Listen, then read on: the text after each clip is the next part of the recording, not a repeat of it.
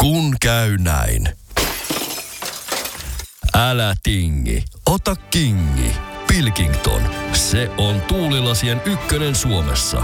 Löydä sinua lähin asennusliike osoitteesta tuulilasirikki.fi. Laatua on Pilkington. Lue kuten haluat. Storytelistä löydät tuhansia tarinoita, jotka haluavat tulla kuuluiksi. Kokeile ääni- ja e-kirjoja ilmaiseksi 30 päivää osoitteessa storytel.fi kautta puolitotuuksia. Perho ja Pääskysaari. Perho ja Pääskysaari. Jauhaa elämästä pintaa ja syvällistä. Juttu on timantti, vai välillä toivot, et ne pitäis turvat kiinni. Norjassa on alettu sakottaa eh, seksin harrastamisesta liikenneympyröissä. Siellä siis juhlitaan abi, tai abit juhlii kokonaisen kuukauden ja tästä on tullut semmoinen villitys. Oikeesti? Joo, että sitä kauneinta siellä. Niin tuli siitä vaan mieleen, että saakohan Norjassa tulla kolmion takaa? Sairaan hyvä. Joo, okei, okay, kiitos. Jenni, sä oot tosi ystävä, koska suostuit nauramaan tälle vähän. Tämä on Perho ja Pääskysaari, tervetuloa. Tänään me puhutaan ystävyydestä. Jenni, mitä sä väität? Mitä mä väitän ystävyydestä? Mm.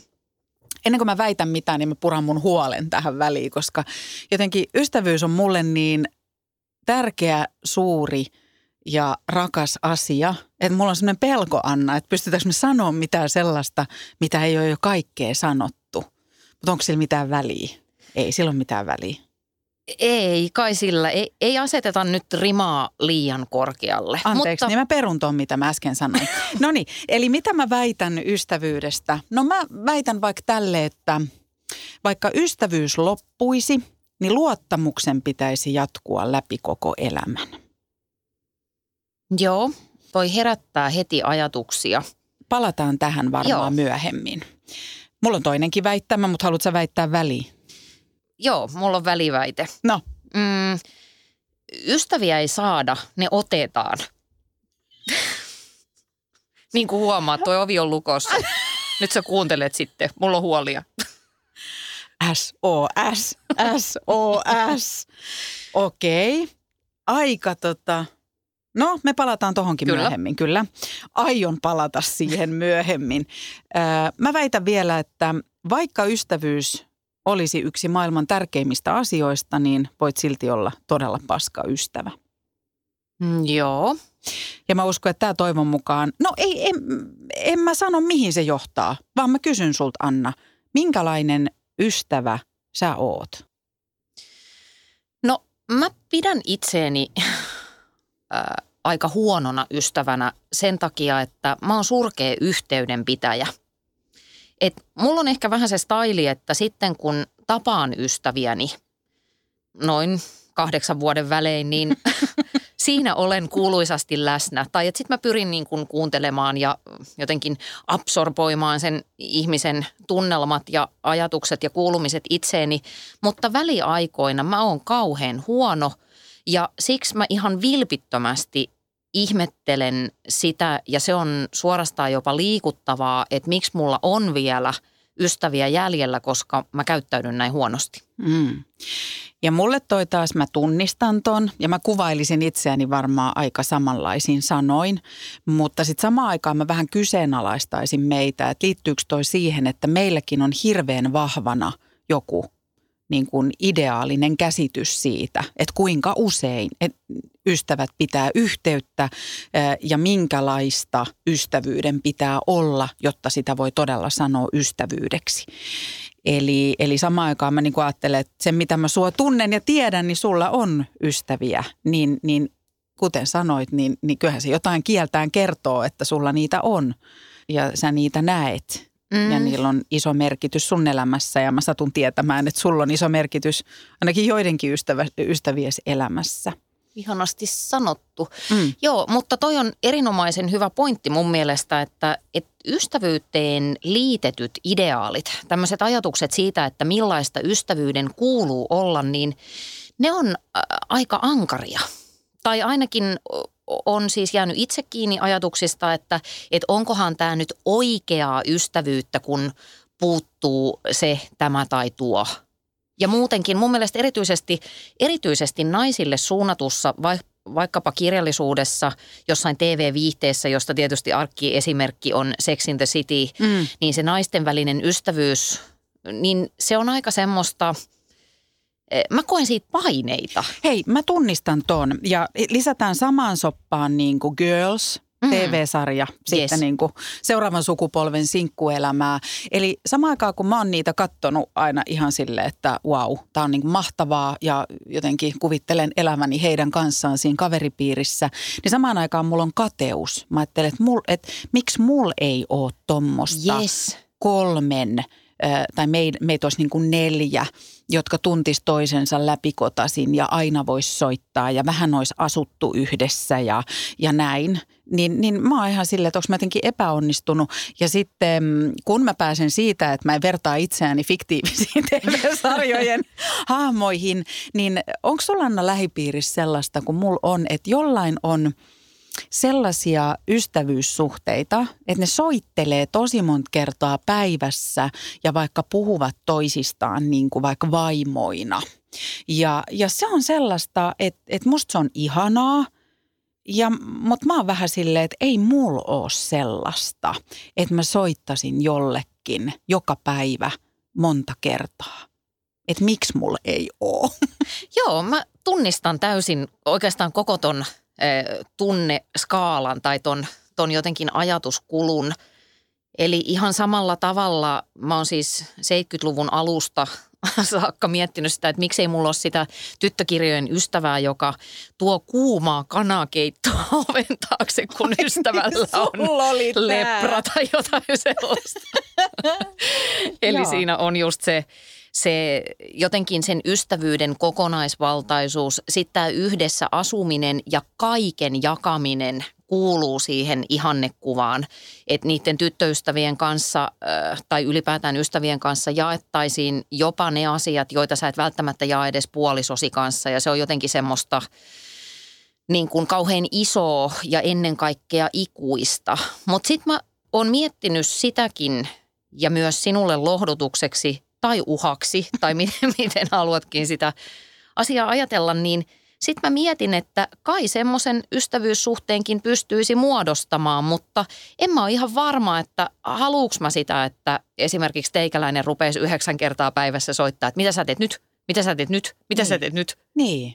Ja sitten tota, mulla tulee tästä muuten koko tästä keskustelusta ja ehkä johdattaa meitä vähän niin kuin seuraavaan steppiin tässä jutussa on se, että satuit sä näkee, tästä on muutama viikko aikaa, oli Hesarissa juttu, ää, joka oli vähän niin kuin siinä Ingressissä otsikoitu näin, että kenelle soitat, kun jotain tärkeää tai vaikka huvittavaa tai – jotain mm. niin kuin spesiaalia tapahtuu. Ja se juttu käsitteli tämmöisiä läheisiä ihmissuhteita. Ja sitten siinä oli justi, että monelle se on vaikkapa puoliso, sitten monelle se on se joku paras ystävä ja monelle se on oma äiti tai vaikkapa sisarus. Ja sitten se jutus ei mun mielestä arvotettu sitä mitenkään, että, että onko se hyvä vai huono jos se on sun ystävä eikä puoliso tai päinvastoin.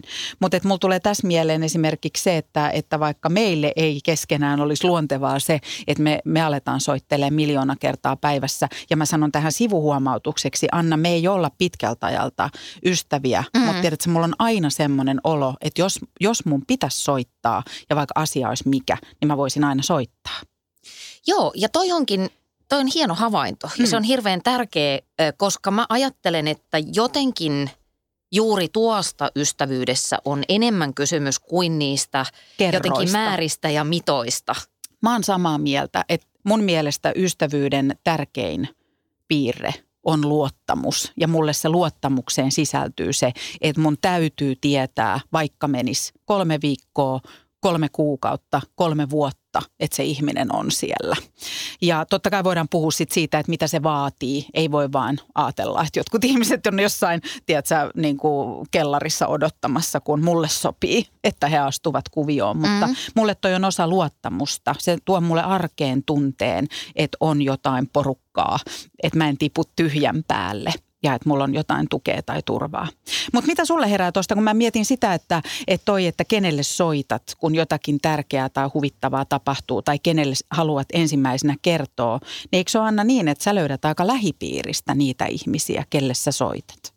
Eh, joo, hyvinkin lähipiiristä siinä mielessä, että mun mies on myöskin mun paras ystävä. Mm. Et jos mun pitäisi ihan niin kuin kylmiltään vastata tuohon kysymykseen, niin joo, eh, niin kuin puoliso on tässä tässä se vastaus.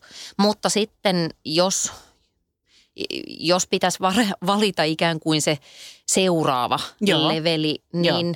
mulla on kaksi pikkuveljeä ja ne on, ne on niin fiksuja, että tai oikeastaan eh, he ovat kohdanneet niin fiksut naiset, että eh, ovat ottaneet nämä minun oh. veljeni puolisoiksi, niin ne, he on mun erittäin hyviä ja läheisiä ystäviä, semmoisia jotenkin mitä mä nyt sanoisin, semmoisia ihmiskallioita, joille mä voisin soittaa koska vaan ja puhua mistä vaan ja tiedän, että sieltä tulee tukea.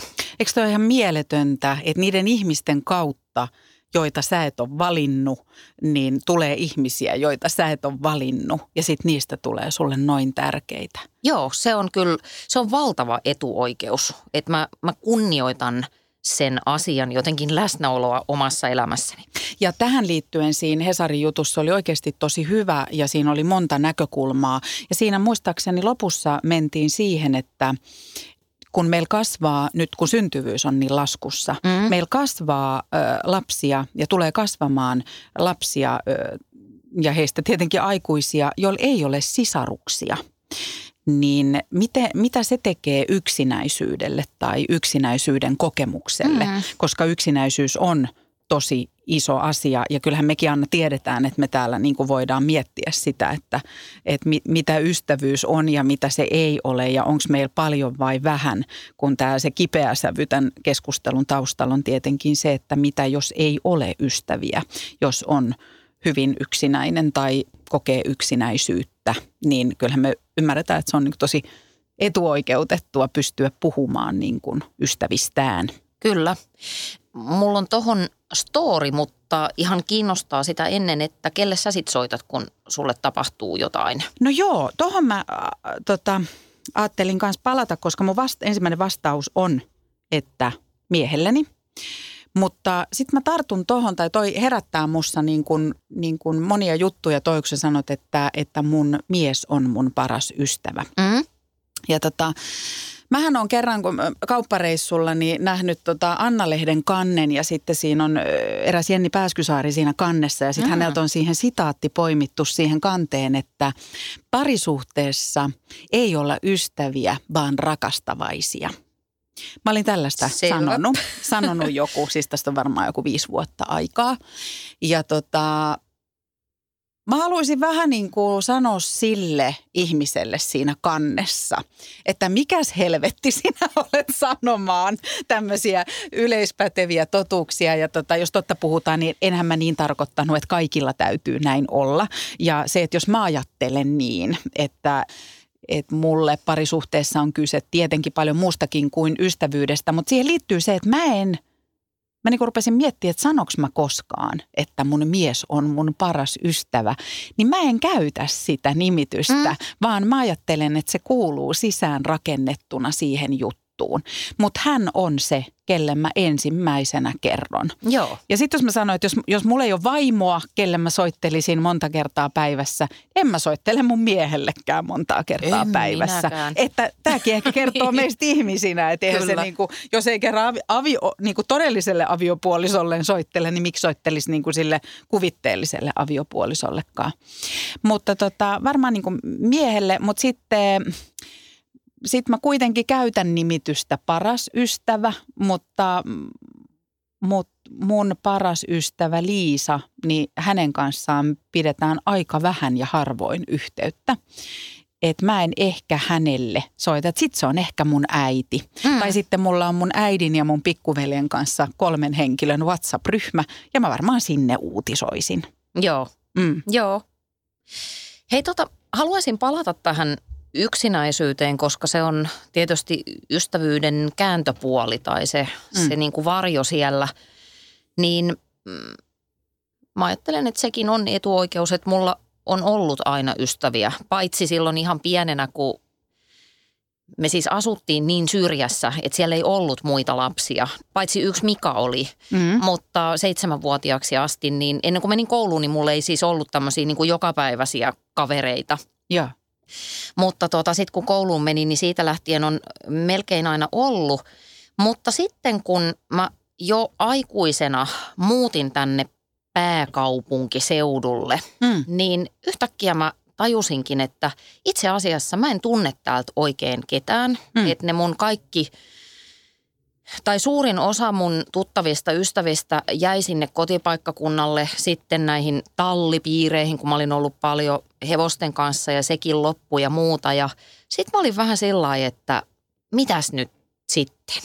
Anna mä arvaan, tämä liittyy siihen sun väittämään. Onko totta? Miten se meni? Kyllä, että Ystäviä. ystäviä. ystäviä ei saa, vaan ne otetaan. No niin, tämä alkoi haiskahtaa siltä. Nyt kuullaan tota, ilmeisesti sitten Anna Perhon vinkit, että miten ystäviä, ei miten ystäviä saadaan, vaan miten ystäviä otetaan. No, mitä sä teit?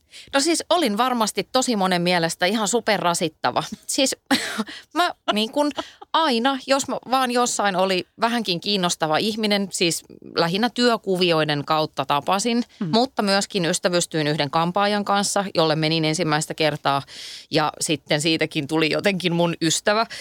Ja mä vaan niin kuin mm, olin hirveän aktiivinen ja että mennäänkö lounalle ja mennäänkö kahville ja juodaanko viiniä ja no minä voisin tulla sinne ja ihmiset on niin kohteliaita. Jos itse vaan oot siinä vieressä ja hymyilet viattoman näköisenä, niin ei kukaan oikein kehtaa sanoa, tieksä, että no mm, ei mua oikeastaan kiinnosta. Huh, aika kovaa kamaa. Öö, no mitä tapahtui? Sait sä ystäviä tai jäikö sieltä ystävyyssuhteita? No kyllä sieltä jäikin, että mä oon jotenkin jälkeenpäin miettinyt sitä vaihetta, että miksei se mua jälkikäteenkään jotenkin nolota enempää, kun mä oon kova nolostelemaan erilaisia juttuja, mutta mä lähdin siihen leikkiin ihan sillä mielellä, että, että jos ei toi niin kun halua mun kanssa hengailla, niin mä hyväksyn sen, koska onhan tämä nyt vähän omituista käyttäytymistä, että sulla on yhtäkkiä sellainen koiranpentu siinä vieressä, että voit se olla munkaan. Ja ehkä tästä päästään Anna siihen, että mitä ei kuulu ystävyyssuhteeseen. Että ehkä nämä lisää niitä kiekkoja siihen, että mikä on ideaalinen ystävyyssuhde. Mutta ehkä tässä toivon mukaan olisi meille itsellemme ja ehkä jollekin toisellekin jotakin vapauttavaa. Että just mä niin kuin mietin, että ehkä ei sellainen, että jos tajuu, että tästä ei tuu mitään, tämä ei vaan toimi, tämä oli tämän Mm. aikaa tai tämä ei ihan lähe, niin voiko siitä ystävyydestä luopua tai kieltäytyä? Niin, eh, noina yksinäisyyden vuosina. Kerro. Kirja tulossa Kyllä. joulumarkkinoille 2018. Sydäntä Perho. särkevä tarina. Eh, Yksi tyyppi sanoo siis ihan suoraan, Mm. eh, y- ystävällisesti, mutta jämäkästi, että hänen elämänsä on nyt niin täynnä kaikenlaista, että eiköhän nämä kaavittelut ollut nyt tässä. Tiedätkö mitä? No. Mä oon kerran ollut toi ihminen. Ja, ja tää on musta ihana kuulla, kun sä sanot noin. Nyt ennen kuin mä kerron tämän oman storin, niin mä haluan tietää, että miltä se susta tuntui ja mitä sä niin kuin sanoit sille. Tai miten siitä eteenpäin. Mä en sanonut mitään, koska mä olin niin häkeltynyt, koska toi oli aika poikkeuksellista sanoa tolla tavalla. Joo. Siis mä luulen, että on helpompaa vaikka joidenkin Tinder-treffien jälkeen sanoa, että sori, että mulla ei oikein ole fiilistä, Joo. kuin jos siinä ollaan niin kuin ystävyyden, potentiaalisen ystävyyden äärellä. Se niin kuin vähän, vähän vihlaisi, mutta en mä siitä kyllä mitään niin kuin linnotusta ruvennut sydämeeni rakentamaan, että niin kuin mä äsken sanoin, niin mä hyväksy, jotenkin vaan sitten hyväksyin sen, että selvä. Ja siis hänellä oli ihan ikään kuin hyvät perustelut siihen, että oli pieniä lapsia ja paljon töitä ja kaikkea tätä, Tai sitten hän ei vaan tykännyt musta tai ollut niin kiinnostunut, I don't know. Mutta en mä sitä niin kuin, se oli merkille pantavaa, mutta ei sydäntä särkevää. Ja tota, niin, no, mun täytyy varmaan jakaa tämä oma story, vaikka mua, mua hävettää tämä. Ja mä poden tästä syyllisyyttä ja, ja niin kuin mä vähän inhoan itseäni tämän vuoksi. Mutta siis tästä on tosi monta vuotta aikaa, siis varmaan joku, ainakin yli 15 vuotta aikaa.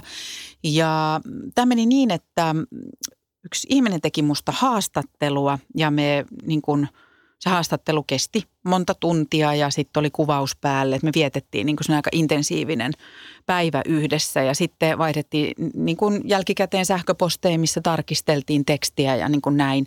Ja sitten häneltä tuli sähköposti, että hei, että musta tuntuu, että meillä, meillä klikkaa to, tosi hyvin ja että olisi tosi kiva niin kuin ystävystyä paremmin mm-hmm. ja että voitaisiko nähdä ja niin kuin näin. Ja nyt jos mä oon niin kuin ihan rehellinen, mua, häve, mua hävettä, mä tulee hikikainaloihin tästä, mutta mä sanon, että et, et se oli mukava tyyppi, mutta mulle se oli täysin ammatillista. Se oli niin kuin ihan ammatillista. Et mulle ei tullut semmoista niin kuin, tiedätkö, parhaimmillaan mä muistan joskus teini-iässä, kun jossain ihmeporukassa tutustuu johonkin uuteen tyyppiin. Ja sehän on vähän kuin rakastuminen, Joo. se ystävään. Tiedätkö, mä, ja sen takia mä sanoin, että teini-iässä, koska silloin vähän on oppinut tietää, että kuka itse on. Mm. Ja vaikkapa oma huumori on niin kuin tietynlaista. Sitten tulee joku ihan puskista, samanikäinen, tiedätkö, kun puhutaan siitä, että ollaan 16-17. Ihan random tyyppi ja se niin kuin kuoliaaksi naurattaa sut. Tai on vaan niin makea tyyppi, Joo. että mä olisin, että voiko tommosia olla.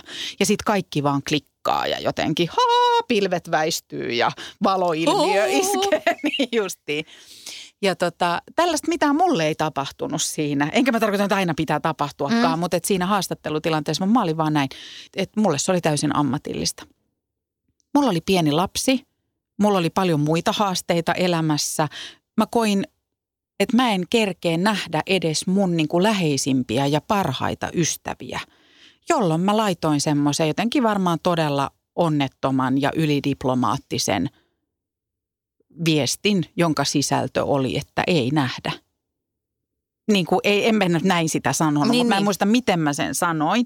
Mutta siis, että ajattelen, mä muistan sen vielä niin kuin yli 15 vuotta sitten. Ja tämähän on ihan absurdia. Hän on varmaan jo jatkanut elämää niin kuin kolme sekuntia sen mailin lukemisen Niuvonniemessä. jälkeen. Mutta tiedätkö, se syyllisyys mulla on se, että, että onko mä epäkiitollinen paskiainen, jos mä kieltäydyn potentiaalisesta ystävyyssuhteesta. Mä sanoisin tuohon kyllä sillä tavalla, että mä ymmärrän hyvin, että toi voi herättää vähän tämmöistä tunnelmaa, että, että olinko ylimielinen ja mitäköhän Niin. se ihminen ajattelee ja loukkaantuiko se. Mutta eikö vielä pahempaa olisi se, että sä olisit ikään kuin teeskennellyt sitä ystävyyttä. Niin. Että mä, mä rakastankin sua vaan muodon vuoksi tai velvollisuuden tunnosta. Koska mun mielestä yksi ehkä keskeisin omasta mielestäni ystävyyteen liittyvä pointti on myöskin se, että mun mielestä oikeaan ystävyyssuhteeseen ei kuulu kiitollisuuden velka, mm-hmm. eikä tämmöiset erilaiset velvoitteet millään tavalla. Tai semmoinen laskeminen, että mulle sulle, että kun mulla on nyt tässä ollut kaksi huolta, mitkä sä oot kuunnellut, niin nyt, te, nyt sitten eh, jotenkin pitäisi tasata vaakakupit. Mm. Se on sietämätön ajatus mun mielestä se kiitollisuuden velan On, taakka. on. Ja, ja ehkä siihen nivoutuu myöskin syyllisyys niin kuin helposti, Kyllä, kyllä. jos sieltä Joo. Ikään kuin al, al, alkaa tämmöinen laskeminen ja mittaaminen ja, ja niin kuin näin. Niin mä, mä lisään tuohon listaan, että mun mielestä ystävyyssuhteeseen ei pitäisi kuulua syyllistymistä mm. eikä syyllistämistä, Juuri näin. vaikka me itse aloitettiin tämä koko keskustelu omilla syyllisyyden tunnoilla liittyen ystävien väliseen Niin. Taas kaikki hävettää ja on syyllinen olo. Mutta tota, ja sitten mä oonkin vähän, mitä mieltä sä oot siitä, että kuuluuko kateus ystävyys? Saako ystävälle olla kateellinen? No ei varmaan sais, mutta onhan se välillä väistämätöntä. Mm. Et sekin on semmoinen, ehkä sekin on semmoinen tabu, joka kuuluu siihen ideaaliin. Mutta äh, nyt jos yhtäkkiä ajattelen, niin ne ystävät, joille olen kateellinen, niin ehkä se ystävyyden myr- myrkky... Freud. Ystävyyden myrkky on siinä, että mä voin sanoa sen suoraan. Siis Niin. ihan niin kuin Joo. vilpittömästi, että mä oon muuten sulle todella kateellinen siitä ja tästä. Ja se kytkeytyy siihen luottamukseen. Eli tietää, että kun mä avaan tämän niin kun, tiedätkö, tabuun Joo. tähän näin, niin mä luotan, että mä sanon näin, että sä et käytä tätä mua vastaan. Mm. Sä et ala niin kun, tiedätkö, vääntää ruuvia Niin. ja puukkoa haavassa. Toi on kyllä ihan totta. Ja tästä tulee sitten mieleen semmoinen, että riiteleekö sä sun ystävien kanssa? Oot sä pystynyt, kun joskushan kuulee sanottava, että sit vasta se on niinku ystävyyssuhde, kun pystyy riitelee ja puhutaan kato kaikki ihan suoraan, suoraan. ja välillä huudetaan. Ja pystytkö sä, riitelet sä sun ystävien kanssa? Ee, En aikuisena kyllä ole, että silloin joskus murrosiässä nuorena aikuisena ehkä oli jotain tämmöisiä sanomisia, mutta se silloinkin tuntui aika väärältä ja sellaiselta, ei, mi- ei mitenkään hyvältä. Ja musta toikin on taas yksi semmoinen klisee tää, että et, joo, että pitää olla joku riita ennen kuin voidaan olla tosi ystävät. En mä niinku suostu allekirjoittaa tuommoista sääntöä. Mm. Et voihan ihmissuhde olla hyvä, eh, vaikka siinä ei, siis eihän sitä tarkoita, että kaikesta täytyy olla samaa mieltä ja jotenkin näin. Mm. Tai ei voisi puhua vaikeista asioista niin. tai jostain. Joo, no mutta no mä melkein arvasinkin tämän. Sitten tulee vielä mieleen tuosta tota, kiitollisuuden velasta. Mm. Niin just se, että kyllähän se myös sit pitää sisällään mun mielestä sen, että sen ystävyyden pitäisi jotenkin olla ikään kuin – miten mä sanoisin, vastavuoroista tai jotenkin sillä tavalla tasapainossa, että et, et vaikka ei pidä laskea, että Anna, mä kerroin Annalle kolme huolta ja nyt anna tulla kolme huolta, mutta ei yhtään enempää, koska sitten kipsahtaa vaakakuppinurin, niin, niin kyllähän siinä on se, että mä, mä luotan, että meidän ystävyys jatkuu pitkään ja vaikka mulla olisi nyt huono hetki ja huono vaihe, niin mä voin oksentaa sen sulle. Mm. Ja vaikka viikosta toiseen tai, tai vaikka meidän viisi seuraavaa tapaamista menisi siihen. Mutta kyllähän sen täytyy jossain vaiheessa ikään kuin mennä myös niin kuin tavallaan toisinpäin. Mä tarkoitan vaan sitä, että kun mä oon itse huomannut joskus ystävyys- tai kaveruussuhteessa, että se olen aina minä, joka kuuntelen, kun toisella on koko ajan joku huonosti. Mm. Ja, ja silloin on eri asia, jos toinen on vaikka sairastunut tai muuta. Mutta jos esimerkiksi niin kuin haukkuu omaa parisuhdettaan Yes. vuodesta toiseen, Tuttu tilanne. niin.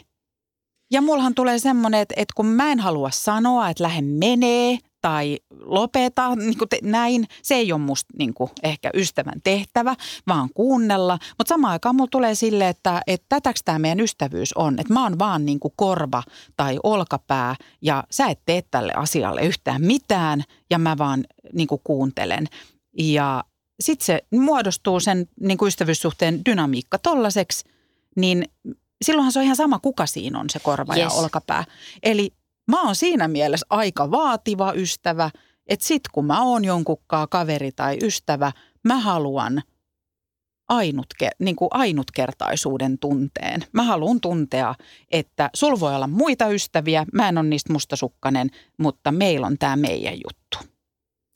Joo, toi on aika hienosti äh, sanottu, että se on semmoinen niin pientä luksukkuutta siihen, siihen eksklusiivisuutta. Niin. Mutta tiedätkö, kato, siinä, siinä on musta se toinen puoli, se mekin puhuttiin Anna etukäteen sitä, että ihan kun siihenkin liittyisi joku, että, että olisi niin ylimielistä sanoa, että ystäviä on erilaisiin tilanteisiin ja tarkoituksiin. Mutta eikö tämä voi, tää on, voi olla niin sen positiivinen puoli, että meillä on tämä juttu ja sulla on sitten jonkun toisen ystävän kanssa joku toinen juttu. Joo, ilman muuta voi olla. Siis kyllä, mä ajattelen juuri näin, että ystäviä on erilaisiin tarpeisiin ja tarkoituksiin. Mm. Ja siinä ei ole mun mielestä mitään pahaa, että kun en mä odota, va- vaikka sanoinkin tai kun sanoin, että, että mun mies on myöskin mun paras kaveri, mä niin kuin mi- miellän sen best Joo. friend with benefits. Yes. Yes. Niin, tota, Mm. niin en mä silti ajattele, että hänen pitäisi olla mulle kaikki. Tiedät Just sä, näin. että, että kyllä mä sitten kuitenkin mieluummin menen vaikkapa ystäväni Annan tai Sadun kanssa Joo, shoppailemaan kuin raahaan mieheni sinne tai näin. Että, että ehdottomasti voi olla erilaisiin tarkoituksiin tai on joku erityinen alue, josta juuri me ö, erityisesti puhutaan. Kyllä. Mun tuli vielä mieleen sellainen, että, että jos niin kuin ajatellaan, että sillä ystävyydellä rupeaa olemaan aika paljon sellaista, että, että mitä, mitä sen pitää täyttää, jotta se, sitä voi sanoa ystävyyssuhteeksi. Mutta tunnistatko sellaista ilmiöä, että sä joskus mietit, kun sä puhut jostain kolmannesta osapuolesta jollekin, että voiko mä sanoa, että me ollaan ystäviä. Ja nyt tämä on näin abstraktilla tasolla tämä kysymys. Mä sanon ihan suoraan kun mä kerron tästä meidän podcastista jollekin, niin mä sanon, että, että mä teen Annan kanssa tätä ja sitten välillä mulla tulee semmoinen, että mä teen ystäväni Annan kanssa tätä. Ja sitten mulla tulee semmoinen, että saankohan mä sanoa, että me ollaan ystäviä. Tai sitten mulla tulee semmoinen tarve selittää meidän yhteinen historia. Eli ymmärrätkö tänne, että milloin saan sanoa, etten mä vaan luule itsestäni liikoja. Mä tunnistan tuon täysin yes. ja, ja olen itse kiertänyt tätä samaa dilemmaa sanomalla ylikorostetusti, että hyvän ystäväni Jenni Pääskysaaren kanssa. Mutta joo, niin. mä tiedän, että, että kun ö, ystävyydessä yksi juttu, joka sitä voimakkaasti määrittää näin pinnallisella tasolla, on näiden suhteiden pituus. Mm. Eli kysymys kuuluu, onko pituudella väliä? Ja siitä päästään kysymykseen, koska mä sanon heti, että tietyllä tavalla ei. Sähän voit tavata aikuisiällä jonkun ihmisen. Ja mä sanoin, että jos se teiniän jonkun tyypin bongaaminen on ihan verrattavissa niin kuin rakastumiseen tai ihastumiseen, niin mitä se on aikuisiällä? Kun molemmat tietää, että tässä on vähän kilsoja takana, ei jaksa mitään bullshittia, tulee, että mä oon tämmönen, aha, sä oot tommonen. Mm-hmm. Ja nyt ollaan ystäviä ja ei tarvi niin kuin – jauhaa mitään turhaa, Joo. Niin, niin sehän voi olla todella syvä se ystävyys ja ja se on sitten vähän semmoinen, että mä huomaan, että sellaiset ystävyyssuhteet, mulla, tapaht, mulla on se onni, että mulla tapahtuu niitä töissä. Ja siinä on se huono puoli, että ne ajaa ihan jo käytännön ja ajan niin kuin takia, ajankäytön takia mun ikään kuin vanhojen ystävyyssuhteiden niin kuin ohi. Joo, sori, mä kysyn Joo, tarkentavan jo. kysymyksen, jotta pääsen samalle sivulle. Niin tarkoitatko tällaista niin kuin, mm, mites mä nyt sanoisin, tämmöistä vähän niin kuin bromance-tyyppistä tai tämmöistä niin kuin salama-ihastumista, että yhtäkkiä eh, tapaat jonkun uuden ihmisen ja sitten ollaan yhtäkkiä aivan niin kuin järkyttävän intensiivisissä väleissä. Öö, no ehkä joo, aikaa, ehkä vai? joo. Ja sitten bromance on siinä mielessä hyvä sana, että mullahan se ei katso sitä, että onko se niinku mies tai nainen se toinen osapuoli. Mutta ei, ei se mene semmoiseksi mun mielestä niinku överiksi nopeasti, vaan se johtuu varmaan esimerkiksi mun työn luonteesta, että istutaan paljon vaikkapa jonkun kanssa yhdessä yes, huoneessa. Niin, Joo. ja sitten puhutaan niinku e- sisällöstä, eli puhutaan elämästä ja puhutaan arvoista ja, ja tota, niin kuin tämmöisistä asioista, niin yhtäkkiä sitä huomaa, että aika hyvin soi jutut yhteen. Tai sehän on ihan tutkittu juttu, että aivot alkaa niin kuin synkkaa. Joo. Niin, niin, niin tota, ne on mielettömän hienoja hetkiä ja siitä mä oon tälle työlle kiitollinen, että tämmöistä voi tapahtua. Joo, mulla on tolle termi. Mm. Mm, mä nime, nimeän tai nimitän tota ystävyyden lajia lihaliemi-kuutioystävyydeksi. Aha, eli tämä ei ollut bromance, tämä oli lihaliemi-kuutioystävyys. niin. Ole ystävällinen ja avaa. Jees, eli eh, ne on just tällaisia, että sä tapaat jonkun ihmisen, siihen liittyy kyllä semmoinen tietynlainen intensiivisyys, mutta syystä tai toisesta, mm, niin kuin omissakin hommissa usein käy näin, että sit sä oot eh, jonkun ihmisen kanssa loppujen lopuksi niin paljon tekemisissä, et kun siis normaali ystävyyden kaari tai semmoinen ehkä, mikä me mielletään normaaliksi, on semmoinen, että ensin vähän tutustutaan ja se pikkuhiljaa syvenee se suhde. Joo. Mutta ehkä myöskin tämmöiseen aikuiseen ystävyyteen kuuluu se, että siinä mennään aika suoraan asiaan. Joo. Ja sitten jos on tilanne tämmöinen, että se syystä tai toisesta, mä luulen, että moni työpaikkaromanssi ottaa myöskin mm. niin kuin tulta tämmöisestä, että sä oot ihan niin kuin fyysisesti aika lailla samoissa tiloissa jonkun ihmisen kanssa ja siinä tulee puhuttua niin kuin kaikki väkivaltaisen nopeasti. Se on ihana tunne. Mä oon saanut kokea sitä todella usein, mutta mutta sen huono puoli on musta usein se, että siinä voi tulla tämmöinen ystävyys burnout. Että siinä tulee niinku liikaa kamaa liian lyhyessä ajassa ja yhtäkkiä sä rupeatkin huomaamaan, että mä en halua muuten enää tietää yhtään juttua Joo. eh, sun kuukautiskierrosta tyyppisesti. Joo, joo. ja tämä saa niin kuin ajattelee tätä vähän semmoisesta niin kuin ryhmäpsykologian ö, näkökulmasta. Eli kun aina sanotaan, että ryhmä käy ne tietyt vaiheet läpi, riippuen siitä, että kuinka paljon on tekemisissä, niin eri tavallaan niin kuin aikajanalla, Rytmissä. aikarytmissä. Niin ehkä ystävyydessä on sama se, että jos mennään niin kuin tosi nopeasti ja sitten ollaan intensiivisesti, niin ne kaikki vaiheet tulee jo niin kuin että se, että se voi myös loppua ja hyytyä tai ne ällötyksen tunteet ja muut tulla. Mä en, mä en ehkä ihan tol, tollasta nappaa, mutta mulla taas liittyy nämä semmoiseen niin kuin sitten taas sinne nuoruuden siihen, kun oli jotenkin tosi tärkeää mukamas, että järjestellään ystävät ikään kuin tärkeysjärjestykseen, mm. että on se joku paras ystävä. Ja mullakin on semmoinen kokemus, on 15-vuotiaana ollut paras ystävä. Me oltiin kuin paita ja perse. Ja siinä oli semmoista, me oltiin kuin koko ajan tekemisissä ja aivan niin kuin yhdessä. Ja sitten saattoi mennä niin, että se, seuraavana päivänä nähdään koulussa, niin mulla tulee semmoinen että mä en halua nähdä tota ihmistä. Ja mulla tulee semmoinen todella harvoin kenenkään kanssa. Niin toi liittyy mun mielestä siihen. Ja tiedätkö mikä on niin kuin jännä tunne myös, mulla tulee mieleen. Mm. Että sen ihmisen kanssa mä oon ollut, viettänyt niin kuin valve, suurimman osan valveilla oloajastani sen kanssa.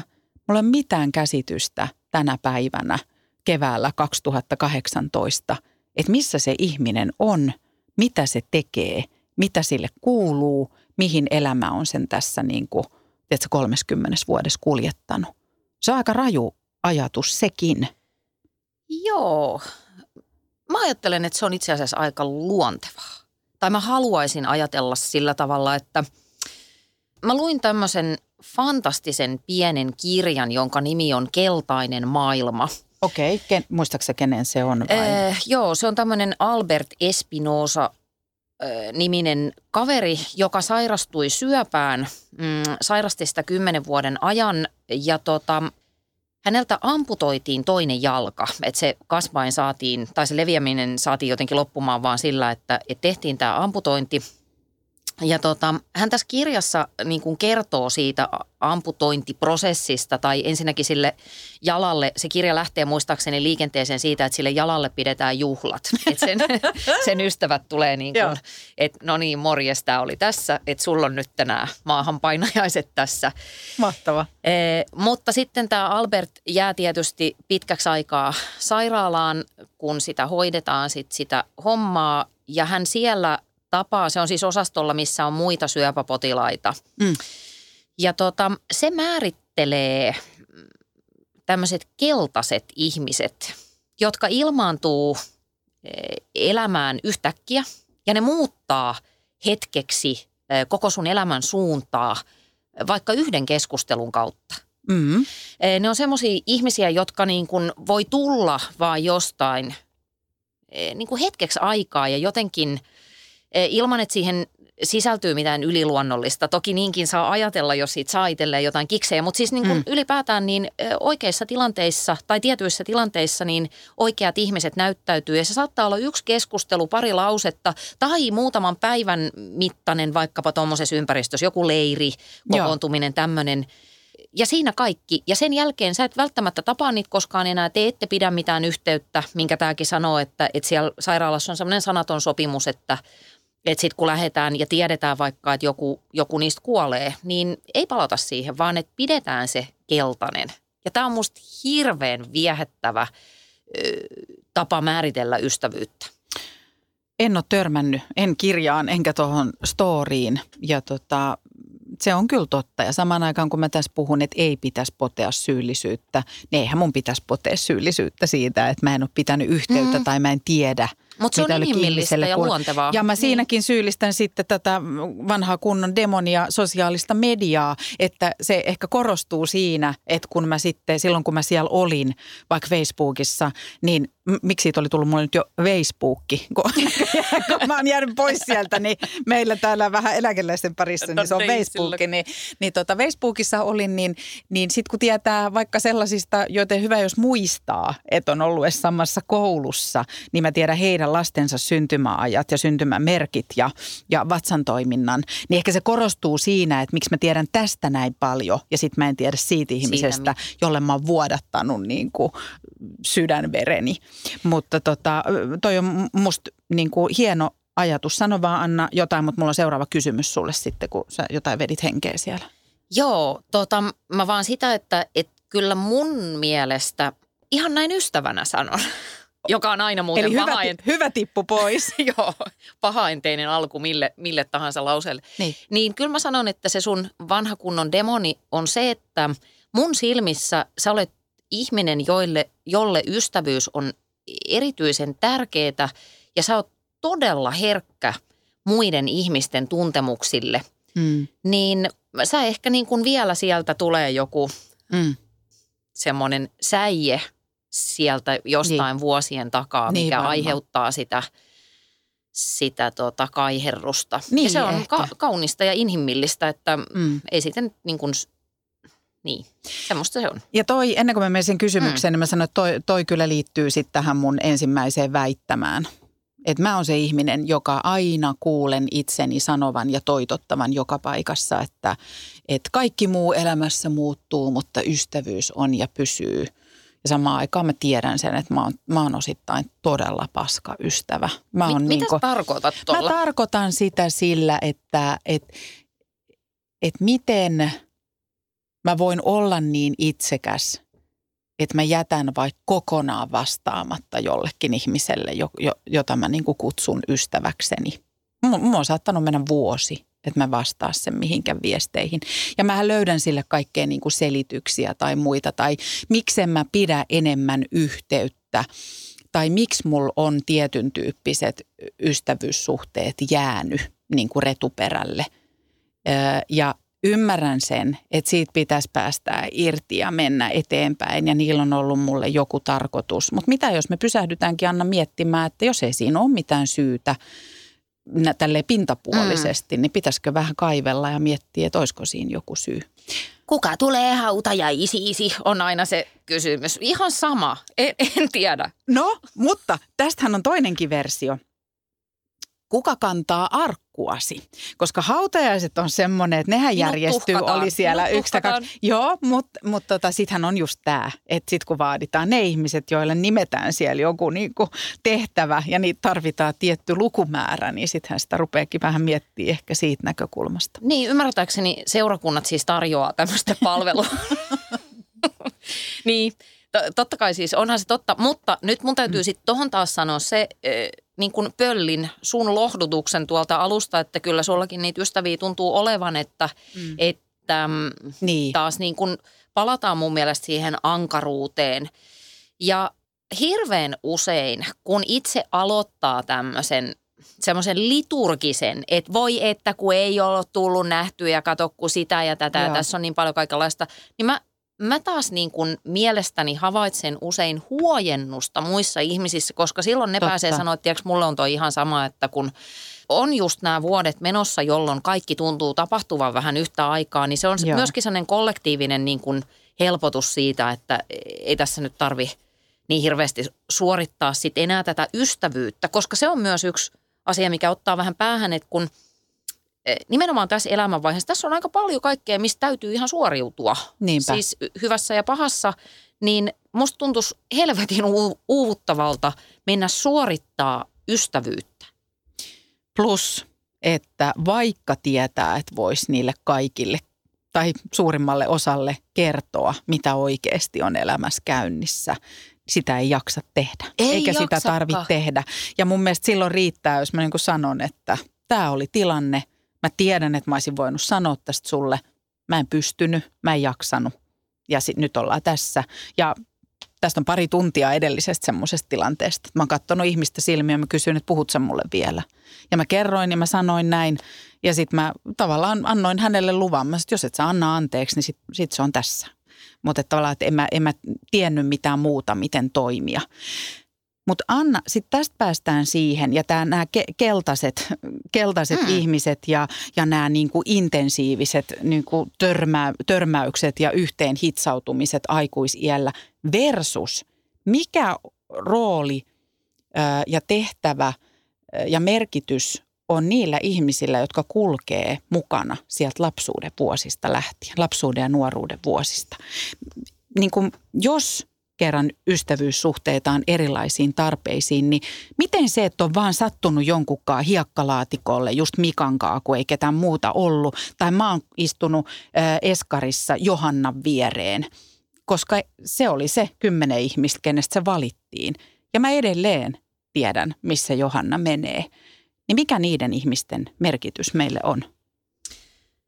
Niin, toi on hyvä kyssä. Mä oon miettinyt sitä usein, että, että onko sillä jotain itseisarvoa vai ei. Niin, tämä liittyy siihen sun, että on, onko sillä mitalla niin. väliä, mm, pituudella väliä.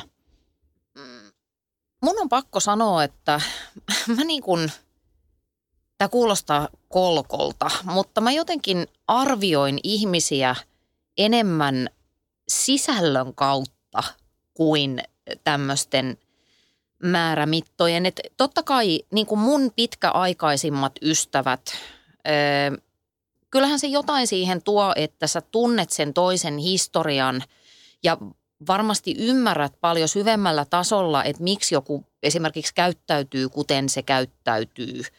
Mutta mä en ole mikään nostalgian ystävä ja mulla on vähän semmoinen fiilis, tätä ei voi yleistää, mutta Joo. mulle tulee välillä semmoinen fiilis – että näissä kaikkein pitkäikäisimmissä ystävyyssuhteissa kysymys on myös paljon vaan semmoisesta muistelusta ja siitä, että mitä silloin ennen oli ja muistaksa silloin ja muuta. Joo. Ja mä en ole ehkä ihan hirveän paljon niin kuin sellaisen ystävä. Mm. Että se nostalgia on mauste. Joo. No mä taas tiedän, mulla on ystäväpiirissä henkilö, joka niin kuin on hyvin tälle nostalgia orientoitunut. Hän pitää yhteyttä, tiedätkö, kielikurssilaisiin teini-iästä, aupairvuosien niin kuin tuttavuuksiin, käy kaikki luokkakokoukset, muistaa, niin kuin lähettelee välillä kuvia vuosien takaa niin kuin kuvaviesteinä ja näin. Ja musta se on ihanaa, ja mä arvostan häntä siitä samaan aikaan, kun mä tiedän, että mä en pysty sellaiseen. Mm ja että mä niin kuin ajattelen vähän just eri tavalla, mutta mä haluan vaan kertoa, että, kyllä, kyllä. Että, että, että, että hän on musta niin kuin omalla tavallaan todella hyvä ja hieno ystävä varmaan tosi monelle. Mutta mut sitten mä niin kuin mietin, ei, mun mielestä se ei ole itseisarvo, mutta, mutta jos mä rupean niin kuin omasta, mielessä, omasta elämästä niin kuin miettimään sitä, että, että mulla on aika vähän niitä ihmisiä, jotka on siellä pysynyt mukana kouluvuosilta niin kuin lähtien – niin mä kuitenkin sit ajattelen, että niillä on ehkä sitten se semmoinen, mulla tulee vaan niin kuin mieleen, että, että kun mä yritän elää niin, että muiden ihmisten ikään kuin hyväksynnällä ja katseella ei ole niin kuin oikein mitään merkitystä. Että jos mun puoliso ja mun lapset katsoo mua niin, ja, ja ne mun muutama läheinen ystävä, että jos ne katsoo mua hyväksyvästi mm. sinäkin päivänä, kun mä oon omasta mielestä tosi paska, niin mä olisin, että en mä nyt olekaan ihan huono tyyppi, kun noin mua katsoo. Mutta se, se viesti on melkein niin kuin yhtä vahvana vaikkapa ihmiseltä, kehen mä oon, niin kuin mun parha, paras ystävä, kehen mä oon tutustunut 15-vuotiaana, niin, niin siinä on jotain niin armollista siinä katseessa, että se on ihan sama, mitä mä teen, mitä mä oon mokannut, mitä mä oon sanonut, mitä mulla on päällä, mikä mun titteli on, onko mun projektit mennyt päin helvettiä vai hyvin, sillä ei ole mitään merkitystä – mun sen parhaan ystävän mm. silmissä. Että hyvällä tavalla mä oon aina se 15-vuotias, jota hän katsoo. Joo. Mutta sitten siinä on musta semmoinen vähän niin kuin, ei tässä meidän ystävyyssuhteessa, mutta mä mietin myös sitä, että mikä, sekin voi olla vähän taakka, jos sä oot jonkun tai joidenkin ihmisten mielestä aina vaan se yksi ja sama. Antaako tommonen lapsuuden ystävyys, vuosikymmeniä kestänyt ystävyys, niin pitäähän senkin antaa tilaa – yksilöiden niin kuin kasvaa ja kehittyä. Jes, toi on tärkeä, tärkeä pointti tai havainto, koska kun ihmisellä pitää saada tai ihmisellä pitää olla oikeus saada muuttua ja me muututaan. Ja sitten se onkin kauhean mielenkiintoinen juttu, että jos ajatellaan parisuhteen lopettamista, niin sehän on aina, aina vaikeaa. Mutta ystävyyssuhteen lopettaminen, siksi, ku, siis on tämä klise, että joo, että sit meistä tuli kuten sisko tai veli tai meistä tuli vain kaverukset. Joo. Niin mites kun ystävistä tulee vain kaverukset tai jotain vielä heikompaa, että jompi kumpi ainakin huomaa, että hetkinen, että mulla ei itse asiassa enää ole mitään yhteistä ton ystävän kanssa tai mun niin kuin ton tyypin kanssa. Me ei jaeta ehkä enää samanlaisia arvoja. Meillä on ihan erilaiset elämänpiirit. Mua ei kiinnosta, mitä oikeastaan kiinnosta, mitä toi puhuu tai tekee. Joo. Siis tämä sit, kuulostaa hirveältä, kun niin tämä sanoo ääneen, mutta siis Mutta tiedätkö, näin toi on käydä. niin tunnistettava niin. ilmiö. Ja sitten se on esimerkiksi semmoinen, että mikä on, että jos mulle ei ikinä tule mieleen, että mä soitan tai laitan viestin Yes. ja se on vain yksipuolista. Joo. Tai sama toisin päin. Mm. No tämähän onkin sitten Anna, että me puhuttiin jo siitä, että toinen on saanut niin kuin pakit ja toinen on antanut pakit orastavassa potentiaalisessa ystävyyssuhteessa vuosia sitten. Mutta ootko joutunut lopettaa ystävyyden tai onko sulla joku semmoinen ystävyyssuhde nyt, joka sun täytyisi lopettaa? Tai sä mietit, mitä sille kuuluu sille ystävyydelle nyt? Joo, ky- kyllä mun elämässä on ollut ystävyyssuhteita aika intensiivisiäkin tai semmoisia, joista on itse ajatellut, että nämä on aika, niin kuin mitä voisi sanoa, syviä. Mm. Ee, niin ne on, on päättyneet vähän erilaisista syistä.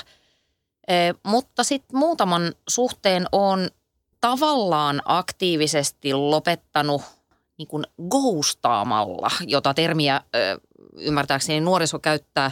Eli siis, että niin kuin vaan feidaa, siis Joo. lakkaa, Joo. lakkaa olemasta, lakkaa pitämästä yhteyttä, vastaa niin kuin vähän nihkeästi kaikkeen. Mm. Ja mä en ole siinä suhteessa kauhean ylpeä itsestäni, että esimerkiksi yksi tämmöinen niin kuin tosi ikävä, ikävä päätös yhdelle, yhdelle ystävyyssuhteelle, joka oli mulle tosi tosi tärkeä, oli se, että mm, tämä mun ystävä luisui alkoholismiin varsin synkillä tavoilla ja mä Joo. yritin siihen jälkikäteen arvioituna taitamattomasti ja liian karkeasti ja ihan niin kuin huonosti puuttua. Ja sitten kun mä huomasin, että sillä ei ole mitään vaikutusta ja nämä tämän ihmisen elämän ongelmat alkoi ottaa hänestä aika ison yliotteen, niin sitten se vaan loppu. Mm. Ja on pari, kolme muutakin ollut tämmöistä keissiä, ei ihan näin dramaattisia, mutta, mutta kun tässä on vähän se, että kun siihen ei ole mitään mallia. Niin. Et kaikki tietää, miten niin kuin tietää noin paperilla, että miten erotaan. Et parisuhteessa sitten joku sanoo yksi ilta, että hei, että mulla olisi sulle yksi juttu ja sitten sivistyneessä versiossa keskustellaan ja tilataan papereita jostain virastosta ja sit sä voit kertoa kaikille sun ystäville nimenomaan, että hei, että meillä kävi näin. Mutta mitä sä kerrot, että mä en ole enää Jaanan kanssa Mm. Ja eh, ystävä? Niin, toi on oleellinen ja sitten mä uskon, että, tai väitän nyt tälle täysin ilman mitään tutkimustietoa, että se varmaan on toi, toi niin kuin häipyminen ja häivyttäminen ja semmoinen niin kuin vetäytyminen on se, Se miten se kauhean- monesti tapahtuu. Ei se ole Se ei ole kauhean. kauhean ryhdikästä. Mä en, niin kuin, mä en Ei arvosta olekaan. itteeni yhtään tuommoisesta käytöksestä, että mä pidän itteeni vähän nynnynä, mutta kun se tuntuisi mm. niin kuin ihan kamalalta, mitä mä voisin niin kuin sanoa, että no ei, ei minua oikein nyt enää kiinnosta. Niin. Niin. Ah, no. Mutta siinä on sitten vielä my- myös semmoinen niinku pointti, että kyllä mä tämän kaiken niinku syyllisyystunnustuksien keskellä tänäänkin, niin kyllä mä niinku ajattelen, että ehkä tätä, että enempi kallistun sinne keltaisiin ihmisiin. Että mä ajattelen, että meillä on ollut ne tietyt hetket Mm. mm. tiettyjen ihmisten kanssa. Ne ei häivy mihinkään. Yes. Kukaan ei vie niitä muistoja ja kokemuksia pois. Ja jos hän olisi tässä mun edessä tai jos mun edessä nyt mä voisin luetella mi, niin kuin ne, mitä he mulle silloin merkitsi. Yes. Ja, ja osittain tekivät sen, kuka niin kuin minä olen tässä hetkessä. Niin päästää vaan irti ja niin kuin antaa mennä, koska mulle tärkeää on se, että aika vähän on ihmisiä maailmassa, että jos ne tulee kadulla vastaan, että ne räkäsis mua naamaan tai löis mua. Tiedätkö koska on sellaisiakin ihmisiä, joilla on hirveästi arvosteltavaa ja sanottavaa niin kuin kavereistaan ja ystävistään. Ja tämä on semmoinen, mitä mä en kestä. Ja, ja tämä liittyy mun mielestä tähän, mitä mä väitin aluksi, että vaikka ystävyys loppuisi, niin luottamuksen ja lojaliteetin pitäisi jatkua läpi koko elämän. Ja mulla on esimerkiksi lähipiirissä tai, tai yksi semmoinen historiassa todella merkittävä hahmo, jonka käytöksessä on sellaisia piirteitä, että mä en pysty hänen kanssaan arjessa ole tekemisissä. Ja mä oon sanonut tätä niin kuin Mm. joillekin muille Mhm. ystäville. Mutta samaan aikaan mä tiedän, että jos hän soittaisi, että mulla on hätä, mä menisin heti tai mä heittäytyisin, tiedät sä, niin kuin luodin eteen niin kuin pelastaakseni hänet. Niin tämä on musta semmoinen joku, että pitäisi luopua siitä syyllisyydestä, antaa se arvo niille kohtaamisille, mitä niillä on ollut ja, ja pitää vaan huoli, että ei vaan niin kuin jätä semmoisia sauhuavia ihmisraunioita niin kuin jälkeensä. Joo, toi on hyvin sanottu, että nyt meinaa tulla tämmöinen Paolo Koelho-tason Anna mennä. lause suusta. Blup. No. Hetkinen, kaivan sen tältä, että ehkä ytimeltään ystävyys onkin just näitä kohtaamisia. Niin. Et Joo. Se, et se on niin kuin hetkiä eikä jotenkin sellaista jatkumoa. Terveisin filosofian maisteri A. Perho. Älä nyt vähättele, älä nyt vedä mattoa itsens jalkojen alta, koska Kun mä tajuan niin Joo. tosi hyvin ton, että jotkut ihmiset ainakin ajoittain tuntuu sietämättömiltä, että niiden kanssa ei kauheasti niin kuin haluaisi, viitteis, jaksaisi, tykkäisi olla tekemisissä, mutta samaan aikaan sä kuitenkin pohjimmiltasi pidät heistä niin paljon, että jos pitäisi auttaa, niin totta kai auttaisin. Sitten se hetki niin kuin muuttaa sen suhteen identiteetin jotenkin eh, taas erilaiseksi. Ja, ja toi ehkä lohduttaa mua siinä, että et, koska just tämä, mistä puhuttiin, että ketä saa sanoa ystäväksi, mikä on ystävä, mikä on kaveri, mikä Mm, on sitä ja niin. tätä. Ehkä sen takia mua niinku, äh, vähän arveluttaa sen sanan käyttö, koska mua ahdistaa määritellä niitä kohtaamisia. Yes. Joskus mä oon sitä mieltä, että mulla on kaksi ystävää ja joskus mä oon sitä mieltä, että mulla on 200 ystävää. Ja, ja tämä taas mun on pakko mitä sitten, jos ei ole ystäviä? No, tätä meidän on nyt ehkä turha roikottaa tässä mukana. Se on ehkä oman, oman niin kuin jaksonsa ö, aihe, mutta kyllähän mäkin pelkään, että mä vaan mehustelen tässä perheelämässä ja ruuhkavuosissa ja, ja en pidä ihmisiin yhteyttä, niin se voi olla sitten kuusivitosena, kun mä mietin, että kenen kanssa mä lähden niin kuin nahkaani grillaamaan Marbejaan, niin ei ole No, ketään. minä olen siellä jo. Noniin, ja hyvä. minulla on jääkuutioita lasissa, voin kertoa. Ja leopardibikinit ja folio naaman edessä ja ryppyinen rintavako. Täältä tullaan. Kyllä. Ihanasti sanottu. No me mennään yhdessä sitten. Siellä. Mutta mitä eväitä, mitä konkreettista me voidaan nyt tästä koelomaisesta tur, turauksesta No niin. niin. Niin kuin, No tota, äh, mä turauttaisin sellaisen, että anna mennä. joo, ystävyys on pyytteetöntä. Että älä odota ihmisiltä mitään, Mm. mm. vaan anna itse, ole siinä. Toki se vastavuoroisuuden periaate on oltava siellä jollakin tasolla, mutta et älä odota ihmisiltä asioita ylipäätään. Aina ne ei voi edes niitä antaa, vaan eh, oo siinä silloin, kun kohtaatte, niin eh, oo kaikkea siinä hetkessä. Ja sitten sulla on taas omia juttuja ja muita kavereita. Tai tyyppejä, jos nyt halutaan mennä ulos tästä ystävämääritelmästä, niin on muita tyyppejä. Mm. Mutta tässä hetkessä tämä tyyppi on tosi tosi tärkeä. Ihan mahtava. Ja mä sanon tohon sen, että, että jos pystyisi vähän luopumaan niistä omista konventioista niin kuin ystävyyden suhteen, että hyväksys, että ei niille tarvitse antaa nimeä eikä määritellä, että mitä ne, mitä ne kohtaamiset on, mutta sitten semmoinen, että jos joku ihminen tuo ö, sun elämään jatkuvasti enemmän huonoja kuin hyviä viboja, niin sit voi antaa sen ihmisen mennä. Selvä. Näkemiin. tämä, tämä oli nyt sitten taas tässä tällä kertaa. Hyvä ystäväni Anna Perho, kiitos oikein paljon. Kiitos. Kun käy näin. Älä tingi, ota kingi. Pilkington, se on tuulilasien ykkönen Suomessa. Löydä sinua lähin asennusliike osoitteesta tuulilasirikki.fi. Laatu